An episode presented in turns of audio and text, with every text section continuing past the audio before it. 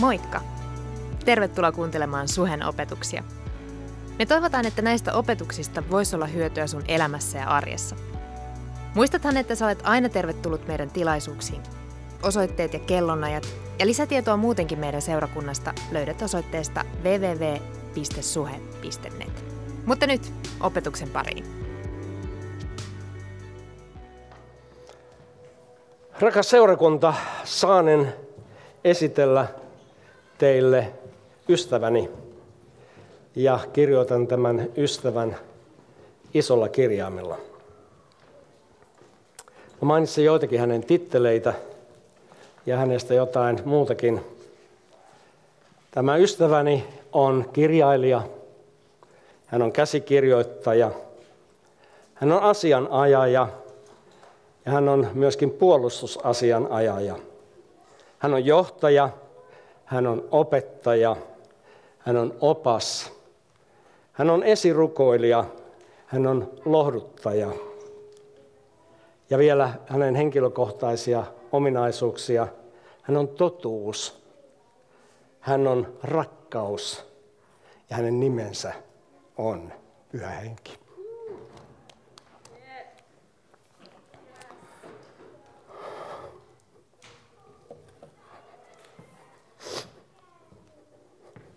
Anteeksi.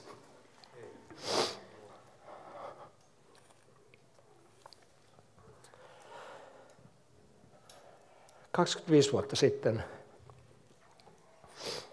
Jaan viittasi siihen pyhänkin laskeutui erikoisella tavalla suheen. Ja oli pitkäperjantai-ilta, sali täyttyi ihmisistä. Ja jotkut ihmiset kertoivat, heidän täytyy jäädä Leppävaaran pysäkällä pois. Ja joku niin kuin pakotti heidät sisälle suheen, suhen silloiseen tilaan. Ja sali täyttyi sadoista ja sadoista ihmisistä, jopa tuhansista ihmisistä. Vuosien mittaan, pari vuoden aikana, ihmisiä tuli uskoon, sairaita parani, ihmisiä täyttyi pyhällä hengellä. Jumala ilmestyi seurakunnan keskellä. Tiedättekö, Jumala rakastaa sitä, että hän saa ilmestyä seurakunnan keskellä. Jumala rakastaa sitä, että hän saa ilmestyä yksilö-ihmisen elämässä. Ja sitä hän haluaa tehdä tänään sinun ja minun elämässä. Pyhä henki. Mitä pyhä henki tekee? Paras ystäväni, voimani, iloni. Mitä hän tekee? Meitä kutsutaan pyhän hengen temppeleiksi yksilöinä. Jotkut voi kutsua pyhängen tomppeleiksi, mutta se on susta kiinni, oletko temppeli vai tomppeli.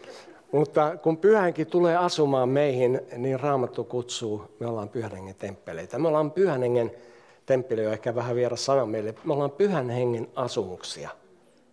Tämä 71 kiloa, vähän rasvaista kiloa osittain, on pyhän hengen temppeli. Ja sinä, joka olet ottanut Jeesuksen vastaan pelastajana, olet myöskin pyhän hengen temppeli. Ja nyt pyhänkin haluaa tehdä jotain meissä, mä uskon tänään. Mutta mennään sitä ennen, ennen kuin saavutaan maaliin tässä paikassa. Mennään pari tuhatta vuotta aikaisemmin miettimään 12 tai oikeastaan 11 kaveria, jotka olivat menettäneet pelastajansa Jeesuksen. Messias, Jeesus, Kristus, kuningas, joka lupasi, että hän tulee rakentamaan valtakunnan. Ja niin sitten 11 ja puoli tai 12, meitä oli 12, mutta yksi putosi jo kelkasta pois. Ja 11 henkilöä lähtivät väittelemään siitä, että okei, okay, valtakunta tulee ja Jeesus on kuningas, hän on se äh, nous, no, valtaistumelle nouseva David, uusi kuningas David. Ja tuli kisa siitä, että kuka saa istua missäkin. Et mä haluan istua tuolla oikealla puolella ja, ja, ja mä haluan istua tuolla vasemmalla puolella ja sitten äiti liittyi siihen joukkoon ja, ja tuli kova kisa siitä, että mikä ministerin paikka kullekin tulee, kun Jeesus, Jeesuksesta tulee kuningas. Usein me ajatellaan sitä, että mikä se mun ministerin paikka on Jumalan valtakunnassa. Jeesus sanoi näille opetuslapsille ihan tuossa loppusuoralla myöskin näytti, näytti sen, että mikä teidän paikka on. Hän otti vesiastian ja pyyhkeen ja sanoi, että tämä on teidän paikka. Sitten hän ei vaan sano, että menkää ja peskää toisten jaloja, jalkoja.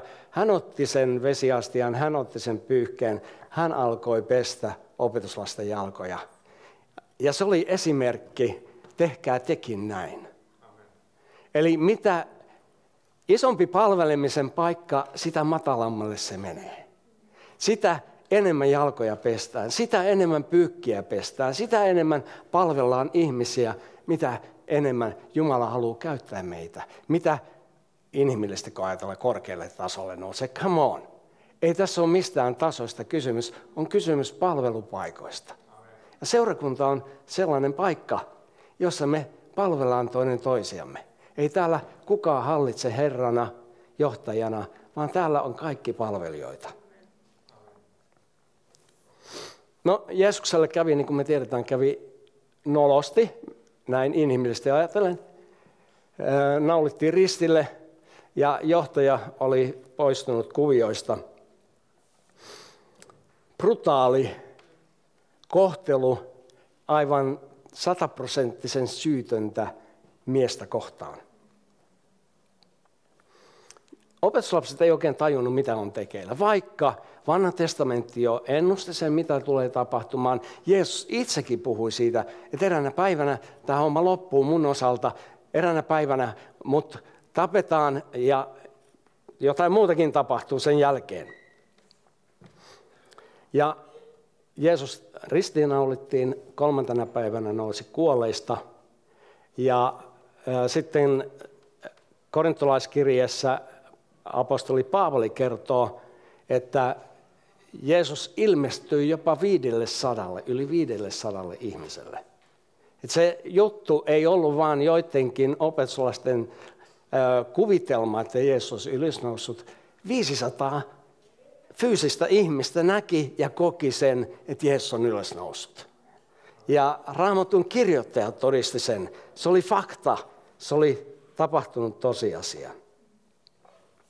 No Jeesus sitten sanoi, että okei okay, mä oon täällä nyt ö, muutama kymmentä päivää ja sitten mä lähden pois ja mä oon, ei kertonut sitä, että kuinka kauan on pois, mutta kesti noin kymmenen päivää.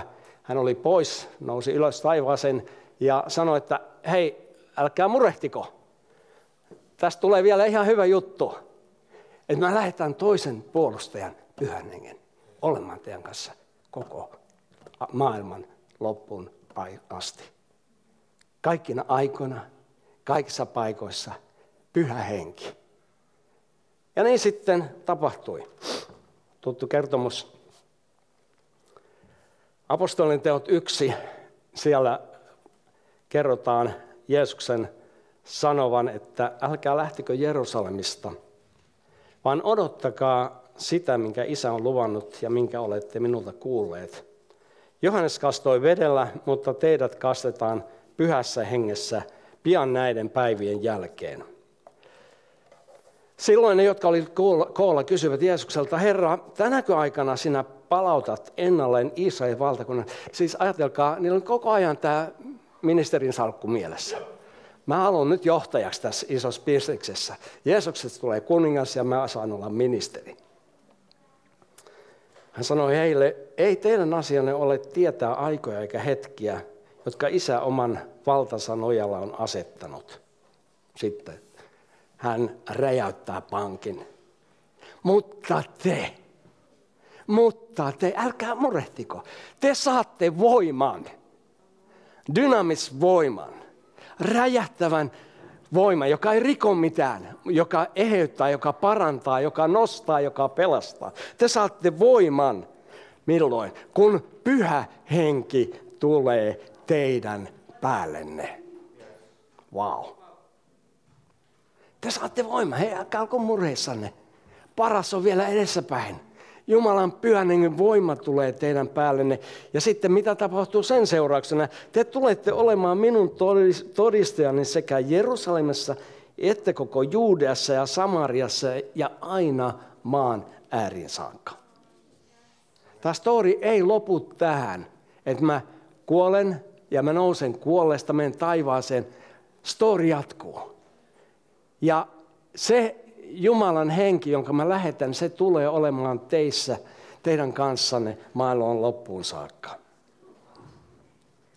Ja niin sitten helluntaina tapahtui. Pyhä henki lankesi. Pyhä henki tuli ihmisten päälle. Kaksi asiaa pyhästä hengestä.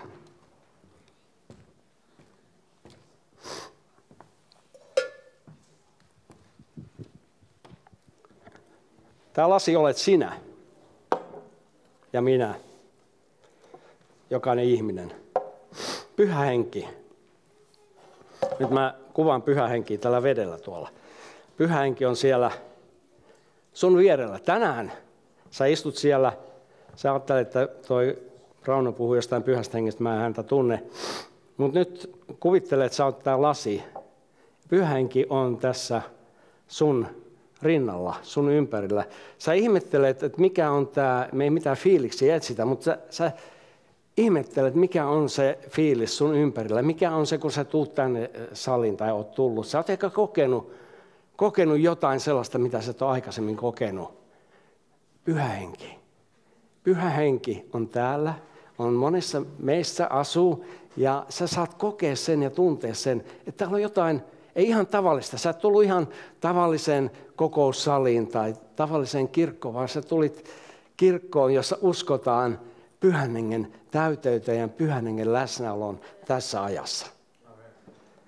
Ja sä tunnet sen ja, ja tuota, sitten tapahtuukin sellainen juttu, että sä tota, kuulet evankeliumin, evankeliumin siitä, että Jeesus rakastaa sua ja Jeesus haluaa pelastaa sut. Ja sä otat sitten sen sanoman vastaan henkilökohtaisesti. Paavali sanoo romalaiskirjan 10. luku 10 jae, että sydämen uskolla tullaan vanhuskaaksi, suun tunnustuksella pelastutaan. Eli sä saat sydämees uskon, kun sä kuulet evankeliumin, että Jeesus on kuollut sun syntien puolesta. Ja sä haluat ottaa sen evankeliumin vastaan ja sä haluat, että sun synnit annetaan anteeksi. Mä oon halunnut sen ja haluan jatkuvasti sitä, että silloin kun mä lankeen ja teen syntiä, että mä saan sen synnin anteeksi. Ja niitä, vaikka onkin pastorieläkkeellä, mitä mä olen, niin vielä, vielä tuota, tässä iässä mä teen syntiä. en nyt tahallani, mutta ihan tahattomasti ja tiedottomasti ja muuta tällaista. Sitä tulee tehtyä kaikenlaista ja mitä enemmän tekee, niin sitä enemmän tahtoo sattua sellaisia asioita, joita ei pitäisi tehdä. No, pyhänki on täällä meidän keskellä.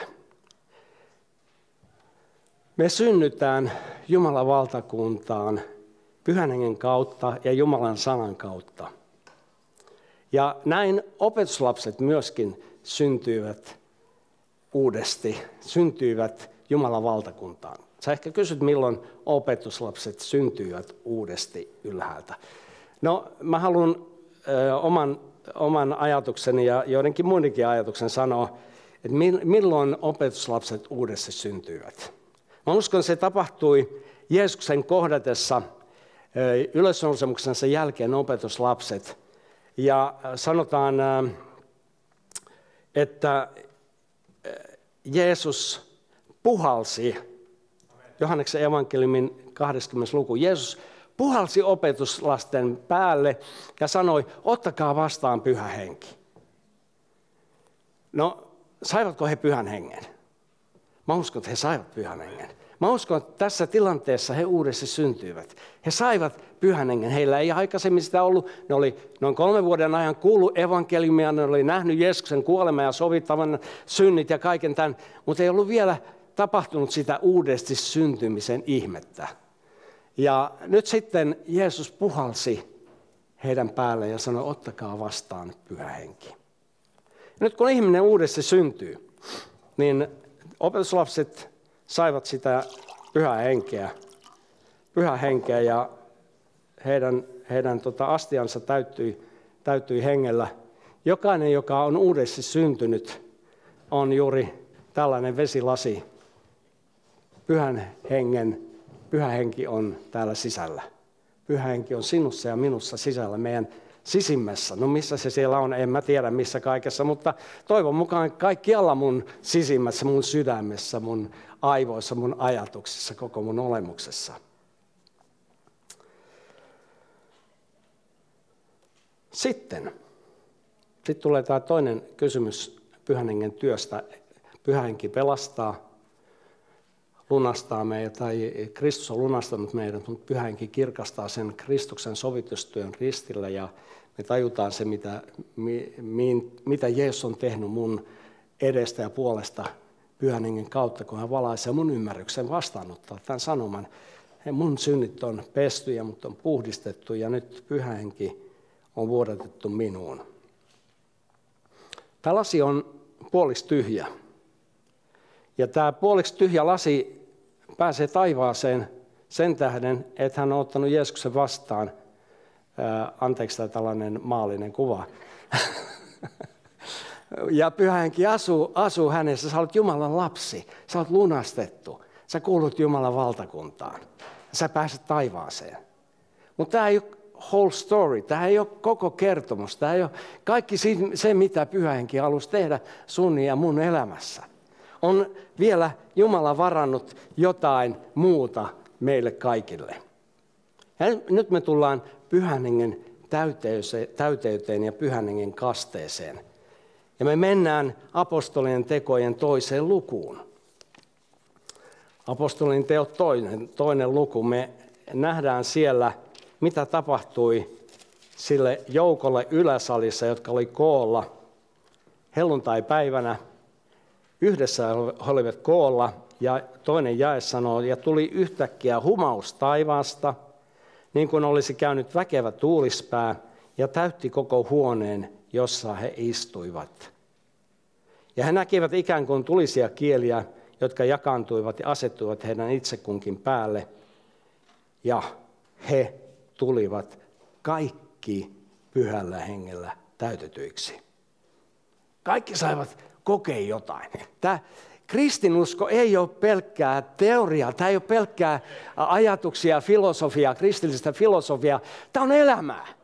Tämä on täyteyttä, tämä on pyhän täyteyttä. Pyhä henki tuli heihin, täytti heidät, täytti heidät. Ja mitä tapahtui? Alkoivat puhua uusilla kielillä. Sen mukaan, mitä henki heille puhuttavaksi antoi. Meillä on yksi Suhen vanhimpia. Mä nyt pyysin häneltä, saanko mä mainita hänen nimensä, Ville Sahimaa. Ja mä oon usein ollut Villen kanssa tekemissä eri tilanteissa – ja mielenkiintoista seurata hänen elämänsä. Äh, hän tulee kristillisestä äh, uskovasta perheestä ja äh, paljon pastoreita ja työntek- hengellisiä työntekijöitä hänen suvussaan, mutta se, ei nyt tähän sinänsä mitään, mitään yhteyttä. Mutta Ville on mielenkiintoinen henkilö. Jos sä istut hänen vieressään jonkun aikaa, sä kuulet hän, mitä, mitä hän tekee. Hän puhuu kielillä. Puhuu kielillä. Kaveri, fiksu, matikaopettaja, mitä kaikkea se onkaan. Viisas mies, puhuu kielillä. Hei, miksi? Hyvä kysymys. Tässä tilanteessa helluntaina nämä, tämä joukko ihmisiä yläsalissa yhtäkkiä alkoi puhua kielillä ensimmäinen kerta. Varmaan ihmiset ihmettelivät, mitä täällä oikein tapahtuu. No onneksi ne oli, onneksi onneksi, ne oli kieliä, jota ihmiset, jotka sitten kun tämä porukka hajaantui sinne kadulle, ne jatko sitä kielellä puhumista näiden ei-uskovien kesken ja kes, keskuudessa ja porukka kerääntyi ympärillä ja ihmetteli, hei te puhutte mun kieltä. Kuinka te osaatte, ja ihan aidolla aksentilla varmaan puhutte mun kieltä, miten tämä on mahdollista? Ei me koskaan opiskeltu tätä. Tiedätkö, mäkin olen joskus puhunut joitakin sanoja jollain vieralla kielellä, en oppimallani kielellä. Ja joskus joku on todistanut, että mitä mä oon sanonut, kun mä oon puhunut kielillä. Ja Jumala tekee sitä, en mä tiedä miksi, mutta varmasti vahvistaakseen sen, että Jumala on läsnä. Jumala on täällä huoneessa. Hengen täyteys. Mahtava juttu. Ja hengen täyteys on sitä. Nyt mä tarttisin kyllä astian tähän, toisen astian tähän alle. Löytyykö? Joo, me tarvitaan kyllä demonstraation toinen astia, muuten, muuten täällä palaa jotkut paikat.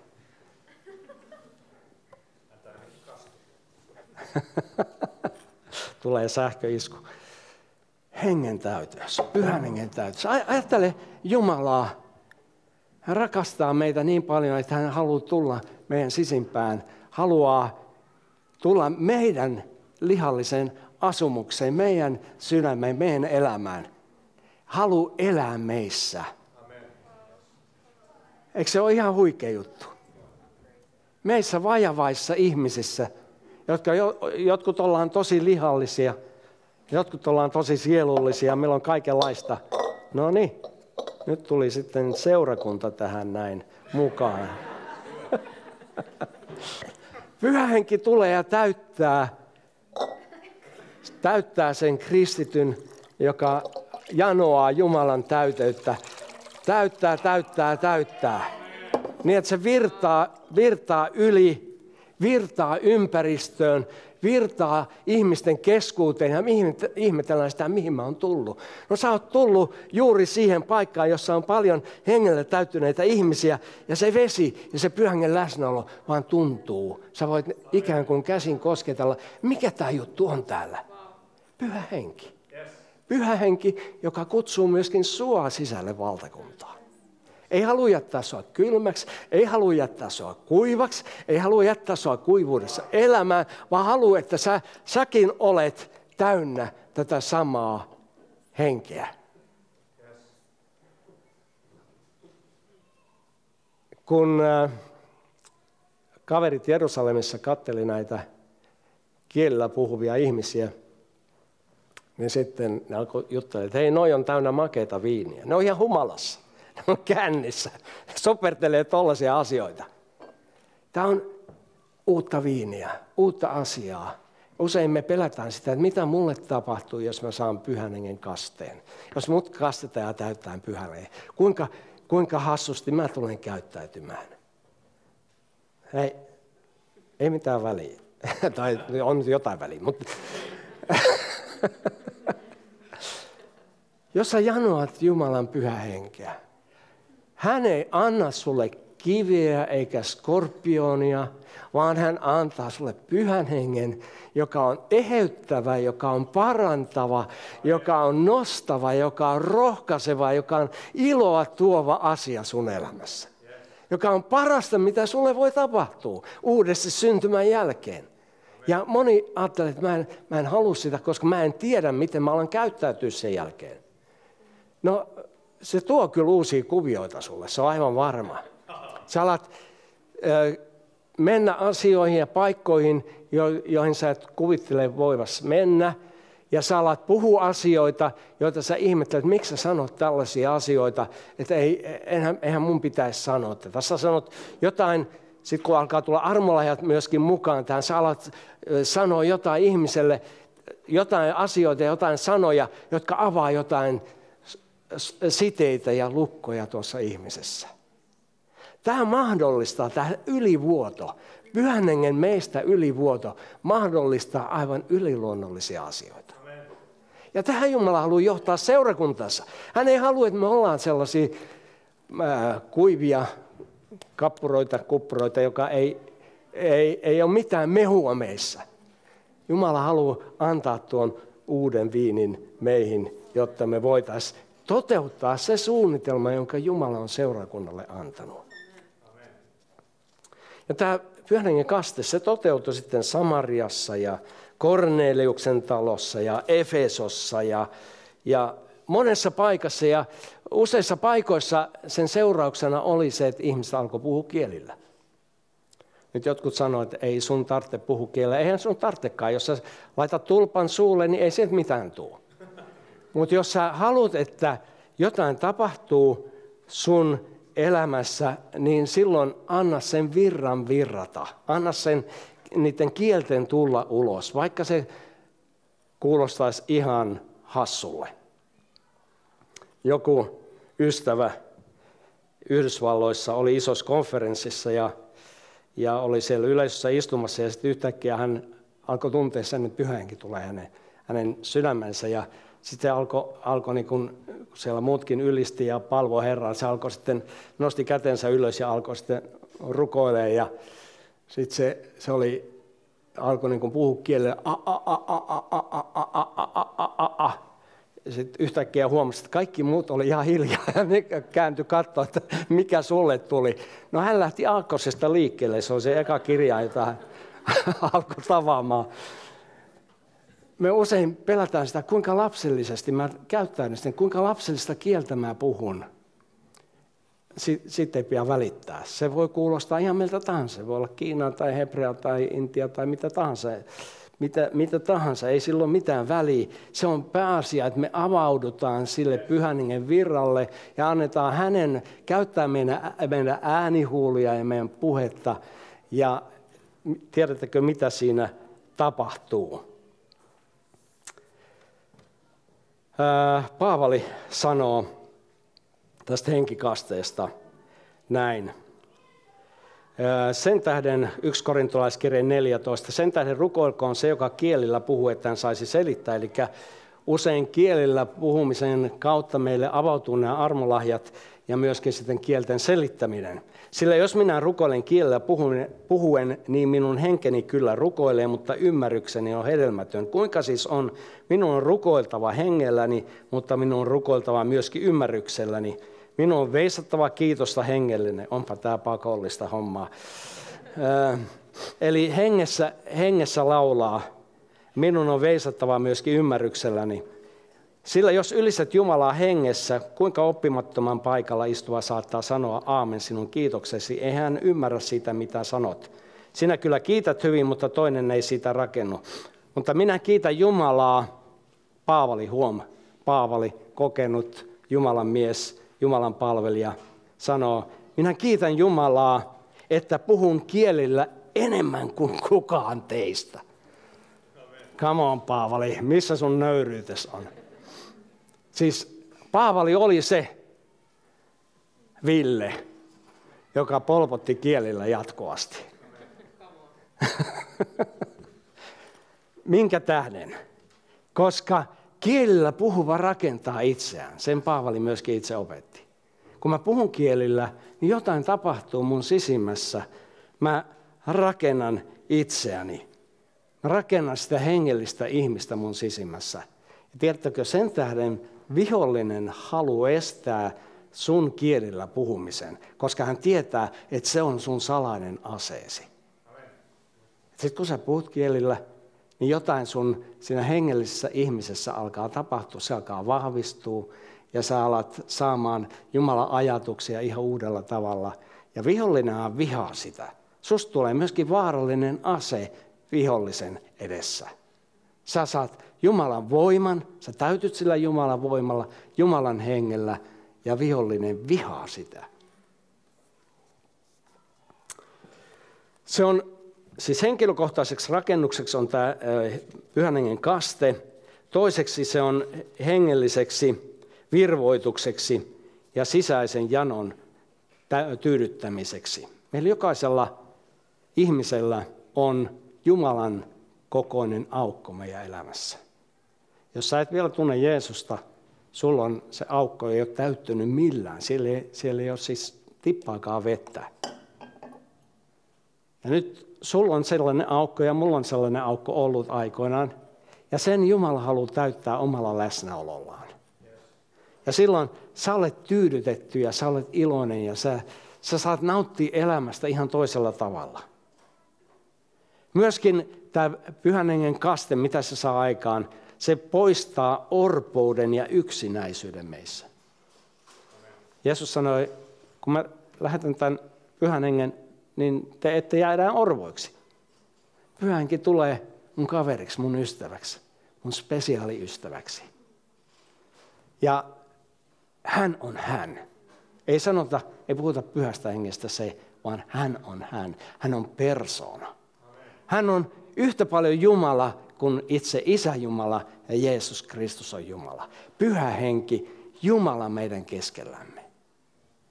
Ja mun mielestä meidän täytyy miettiä sitä, kun me puhutaan pyhästä hengestä. Me helposti voidaan tosi kevyesti puhua hänestä. Hän on Jumala. Ja hän on Jumala, joka, joka me voidaan murehduttaa, joka me voidaan jopa hyljätä, jopa torjua, jopa käskeä ulos.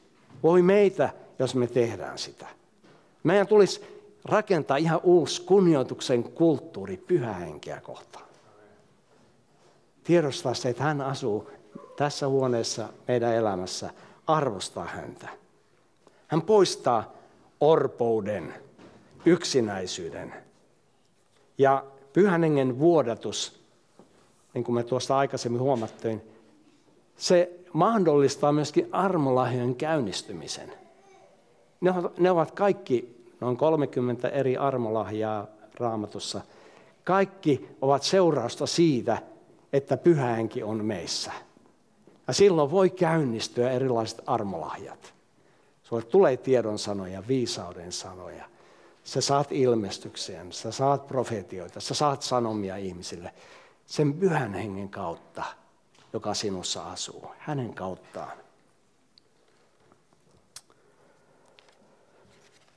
Ja tietenkin, ehkä viimeiseksi, siinä virrassa, siinä kasvaa kaikki, kaikki tuota hedelmät. Kalattalaiskirja puhuu hengen hedelmästä. Siinä pyhän hengen virrassa kasvaa hengen hedelmät. Ja itse asiassa kalattalaiskirja, kun puhuu siitä, se käyttää yksikkö, yksikkötermiä siinä. Hengen, on yhdestä hengen hedelmästä. Tässä yhdessä hengen hedelmässä on tällaisia puolia, kuten rakkaus, ilo, rauha, pitkämielisyys, ystävällisyys, hyvyys, uskollisuus, sävyisyys, itsehillintä. No, mä luulen, että tässä hedelmässä me tarvitaan aika paljon lisää kasvua. Ainakin mä tarvitsen. Viimeksi tänään, tänään keskustelin rakkaan vaimoni kanssa – asiasta. Ja mä huomasin sen, että tämän hedelmän kaikki lohkot ei ole niin kuin hirveän maistuvia, hyvältä maistuvia. Ne on vähän kitkeriä. Vaikka ne on vähän ylikypsiä tai ne ei ole oikein kypsynyt, ne on raakileita, sanotaan näin.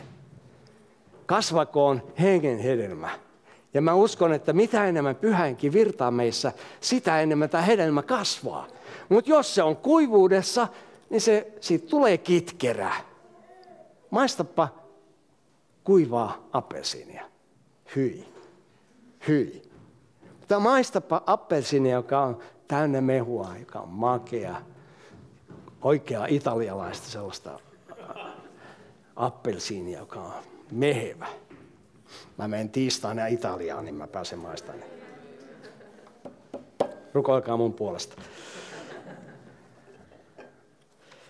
Ja ihan viimeiseksi Pyhä henki meissä saa aikaan se, kun voima tulee meidän päällemme, meistä tulee todistajia. Meistä tulee todistajia. Me, meistä tulee todistus maailmalle. Maailma alkaa näkee Kristuksen meissä. Meistä tulee vahvoja todistajia. Ei vain sanoilla, ei vain meidän jollain eleillä, vaan sillä, mitä me ollaan, meidän elämä tulee todistamaan ihmisille, että Jeesus elää. Amen. Jeesus elää, koska toikin kaveri muuttui noin paljon. Täytyy olla Jumala maailmassa, joka muutti ton kaverin noin radikaalisti. joka muutti sen kohtalon, joka muutti sen elämän suunnan, täyskäännöksen sai aikaa hänen elämässä. Jumalan täytyy olla olemassa. Kiva, että kuuntelit. Ota rohkeasti yhteyttä, jos haluat tietää suhesta lisää. Sä löydät meidät Facebookista ja Instagramista nimellä Suhe-seurakunta. Jos haluat olla tukemassa Suhen toimintaa taloudellisesti, siihen löydät ohjeet kotisivultamme osoitteesta www.suhe.net. Nyt hyvää viikon jatkoa.